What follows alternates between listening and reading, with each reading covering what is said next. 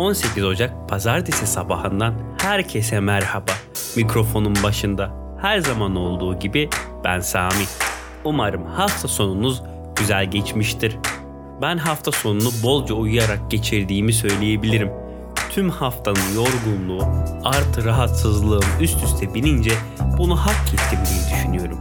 Ama artık yeni bir haftaya ve yeniden koşuşturmaya başlıyoruz. Üstelik podcast'i kaydettiğim şu dakikalarda Ankara'da kar kalınlığı 5 ile 6 santim olduğu söyleniliyor. Bununla beraber bu haftadan itibaren bir dizi güzel ve yeni gelişmelere dair haberlerim olacak. Takipte kalın diyor, kahvemden bir yudum alarak haftanın önemli başlıklarına geçiyorum.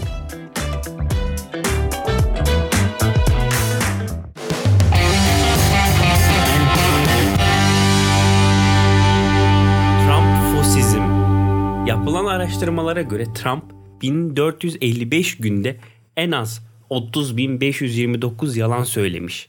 Bu rakam günde ortalama 21 yalana tekabül ediyor. İlk yalanını başkanlığı Barack Obama'dan devralır almaz söylemiş.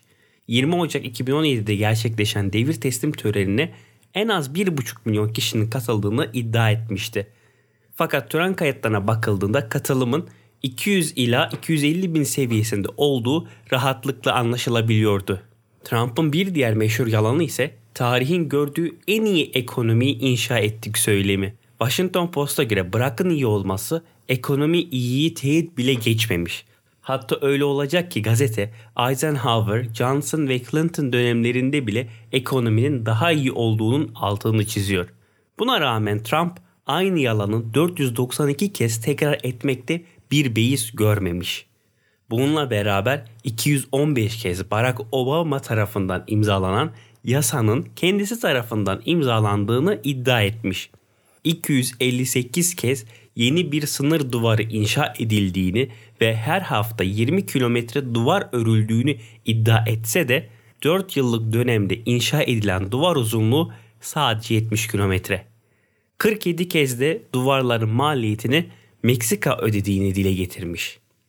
247 kez Çin'in ABD'ye 28 milyar ödeme yaptığını, rüzgar tribününden çıkan sesin kansere yol açtığını, babasının Alman olup Almanya'da doğduğunu, yılın erkeği seçildiğini, koronavirüsün aşısız tedavi edileceğini ve daha akla hayale gelmeyecek binlerce yalan söylemiş. Artık yöneticiler söylediği yalanlardan o kadar sıkılmış olacak ki Pentagon yıllardır süren geleneği bozarak görevden ayrılan ABD başkanları için silahlı kuvvetler tarafından yapılan veda töreni Donald Trump için düzenlenmeyecek.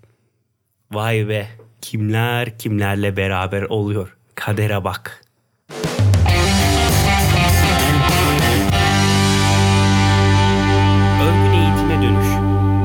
Bakanı Ziya Selçuk, CNN Türk'te katıldığı Neler Oluyor programında yüz yüze eğitimle ilgili önemli açıklamalar yaptı.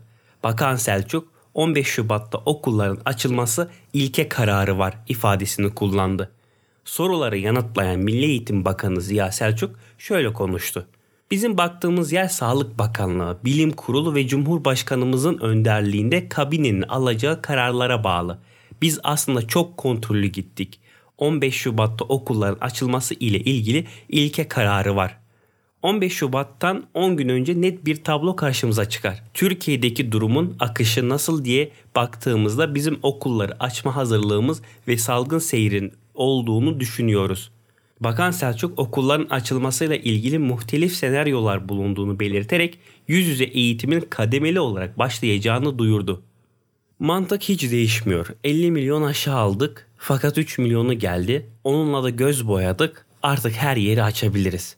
Ondan sonrası saldım çayıra, Mevlam kayıra.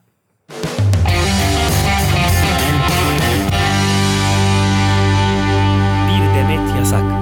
Facebook, Instagram ve Twitter gibi şimdiye kadar Türkiye'de temsilcilik açmayan sosyal ağ sağlayıcıları için reklam yasağı devreye giriyor bugüne kadar 40 milyon lira para cezası kesilen Facebook, Instagram ve Twitter'a 19 Ocak itibarıyla reklam yasağı için sürenin dolduğu bildirilecek. 1 Ekim 2020'de yürürlüğe giren sosyal medya yasağının öngördüğü düzenleme uyarınca bugüne kadar WeContact'in yanı sıra YouTube, TikTok ve Dailymotion Türkiye'de temsilcilik açmayı kabul ederken Facebook ve bünyesinde bulunan Instagram'ın yanı sıra Twitter, Periscope ve Pinterest gibi şirketler ise henüz bu konuda adım atmadı. Temsilcilik açmayı kabul etmeyen şirketlere yaptırımların ilk adımında 10 milyon lira, ikinci adımında 30 milyon lira olmak üzere toplamda 40 milyon lira ceza kesilirken cezalar şirketlerin yurt dışındaki adresine tebliğ edildi. Yasa çerçevesinde şirketlere öngörülen para cezası uygulaması aşaması sona ererken sıra reklam yasağına geldi. Bu kapsamda şirketlere yaptırımların 3. adımı olarak 19 Ocak Salı günü reklam yasağı uygulamasının başlaması için tanınan sürenin dolduğunu bildirileceği belirtildi. Düzenlemeye göre şu ana kadar Türkiye'de temsilcilik açmayı kabul etmeyen Facebook, Instagram, Twitter, Periscope ve Pinterest önümüzdeki salı gününe kadar temsilcilik için adım atmazsa bundan sonra Türkiye'de reklam alamayacak. Spotify yaptığınız gibi Facebook ve Twitter sahiplerine de önce DM'den yürüseydiniz bari. Zuckerberg abi valla zor durumdayız. Gel kurban olduğum temsilci aç minvalinde bir mesaj yazın. Belki dönüş yaparlar. Temsilci bulundurulmasına karşı değilim. Fakat dünyada bunun onlarca örneği varken bizim çıkardığımız yasanın amacı tamamen sosyal medya devlerinden 3-5 bir şeyler koparabilmek. Yoksa sıkıyorsa binlerce yeşil toplu trollün bulunduğu Twitter'ı hadi kapatsınlar da görelim.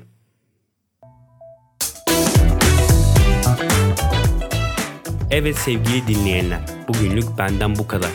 Farkındayım bugün biraz kısa oldu fakat hafta sonu oldukça sakin geçti ilginç bir şekilde ve gündem yoğun değildi. Artık yarına bakacağız. Beni her nereden dinliyorsanız sizlere kucak dolusu sevgiler iletiyorum. Haftanızın güzel, mutlu, sağlıklı ve hızlı geçmesini dilerim. Yarın görüşene dek esen kalın.